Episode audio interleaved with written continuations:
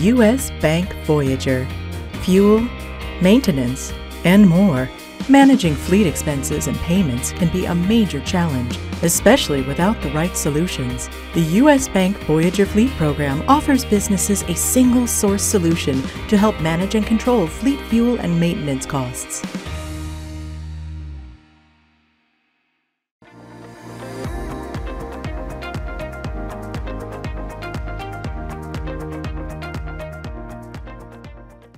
Hello, and welcome to this edition of State of the Fleet Industry Spotlight Series, sponsored by U.S. Bank. I'm Chris Brown, Associate Publisher of Automotive Fleet. In this episode, I connect with Sandor Piszar, who recently became Vice President of GM Envolve.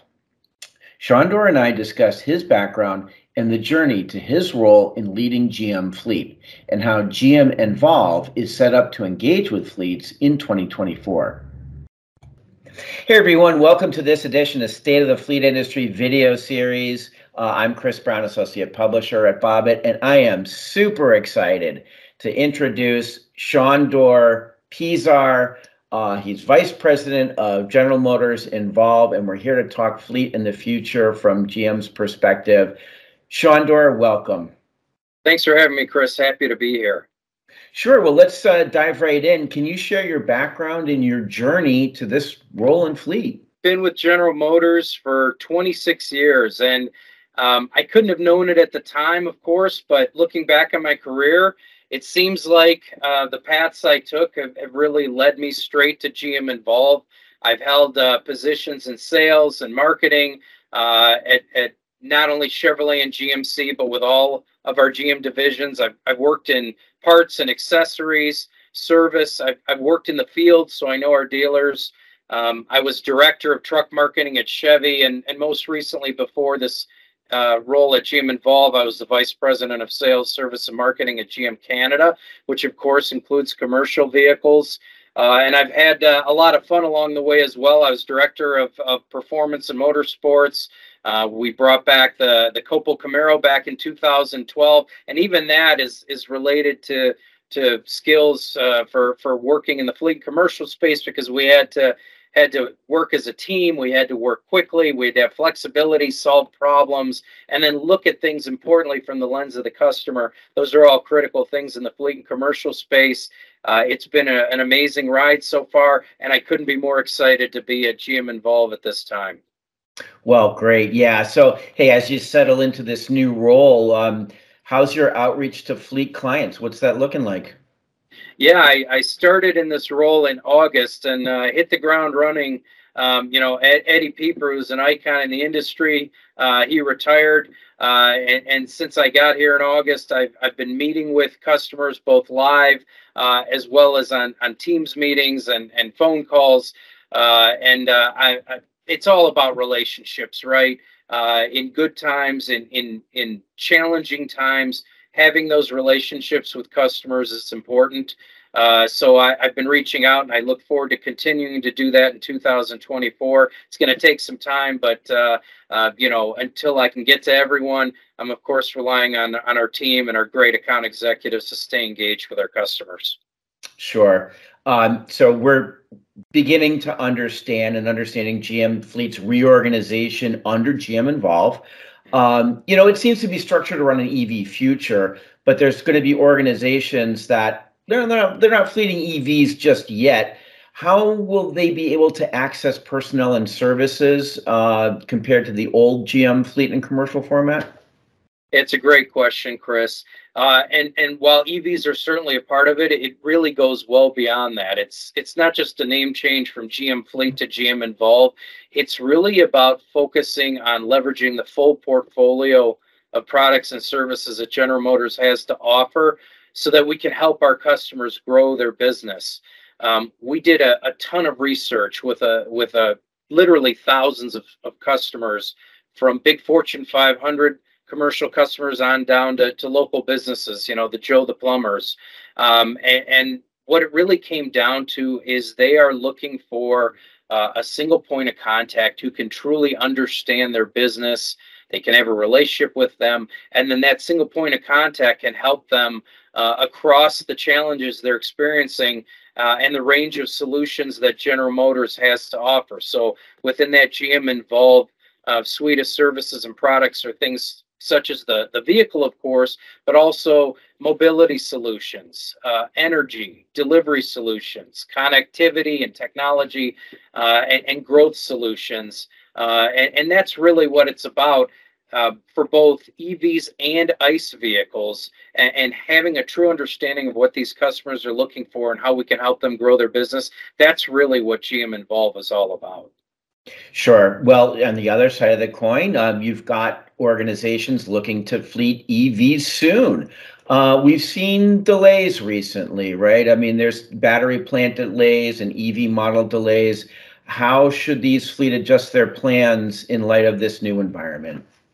Yeah, we certainly recognize the importance of commercial customers when it comes to EVs. I think a great example of that is the Silverado EV work truck. We launched that as a fleet first vehicle uh, this year. It's the first time in the history of General Motors that we've done that. Um, and then we're also bringing other products such as the Blazer EV, the Blazer EV PPV, and the Equinox EV to market in 2024. So we're going to have a, a broad array of EV entries in some of the biggest segments to help our commercial, uh, our fleet, our government customers electrify their fleets. Certainly, uh, the commercial fleet business, like the whole industry, is being transformed in fundamental ways. There have been uh, challenges, as you said. There's going to continue to be some growing pains during the course of this transition. No different, really, than the growing pains the industry had at at the start of this business over a century ago. Uh, but we feel fleets should be planning now for that EV transition. Uh, it's going to take some time, and and importantly, when they're looking at EVs, the very next question is typically about infrastructure uh, being established at their facilities. Um, they have our commitment uh, for EVs. It's as strong as ever. We're installing capacity for a million units of EV production in North America uh, as we uh, as we get to the end of 2025. Our long-term EV goals are intact, and we can help them with not only the product but also with infrastructure solutions through GM Energy and, and other partnerships we have to help them grow uh, their EV share of the business. Sure, great. So. Um, in terms of overall sales, percentage of sales, fleet compared to resale, uh, uh, uh retail, excuse me, is that changing in 2024? Overall, we're currently forecasting the fleet industry to be relatively stable uh, versus 2023. So for 2024, we're still seeing strong customer demand uh, for for both retail and commercial segments. We plan to to hold our our mix in 2024 similar to what we saw this year, which is nearly uh, a quarter of total GM sales for commercial within the mix. Okay. Let's talk about model availability, you know, by segment and fleet mix. Is is that changing? Uh, you know, any, any updates on the BrightDrop product? And of course, I got to ask, um, you know, those cargo vans, right? Express and Savana, high demand. Uh, any more availability there in 2024? You know, we're certainly planning greater availability across the board for commercial and government customers in all the segments, increases in EVs, full size pickups, uh, full size SUVs, and mid size pickups. Y- you mentioned uh, G Van, Express, and Savana. They are white hot um, and and demand is still exceeding supply. However, uh, we are bringing BrightDrop production up uh, to greater levels for 2024. That's certainly going to help us to meet van customer needs next year, uh, and and it is an absolutely outstanding product.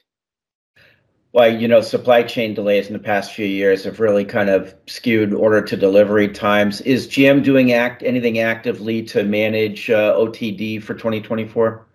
Yeah, this is a really important subject, Chris. I- improving order to delivery times is a key item for us. Um, unfortunately, there are many things, as you mentioned, that affect uh, order to delivery that are beyond our control supply chain, transportation logistics.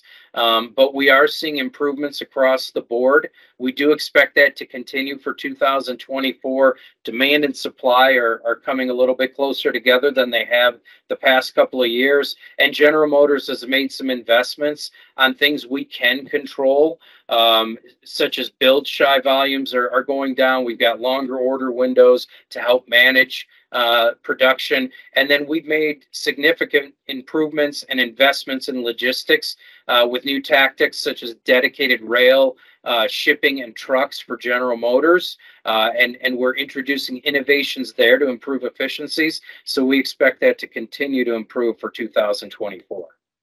Okay, great. Yeah. Uh, hey, last question. What's your vision for the future of GM Envolve? Well, we just launched GM Envolve in May of 2023, and even in that short time, uh, we are excited about the opportunity to provide our customers with a, a broad range of solutions beyond just the vehicle. We think it's a competitive advantage for General Motors and for our customers.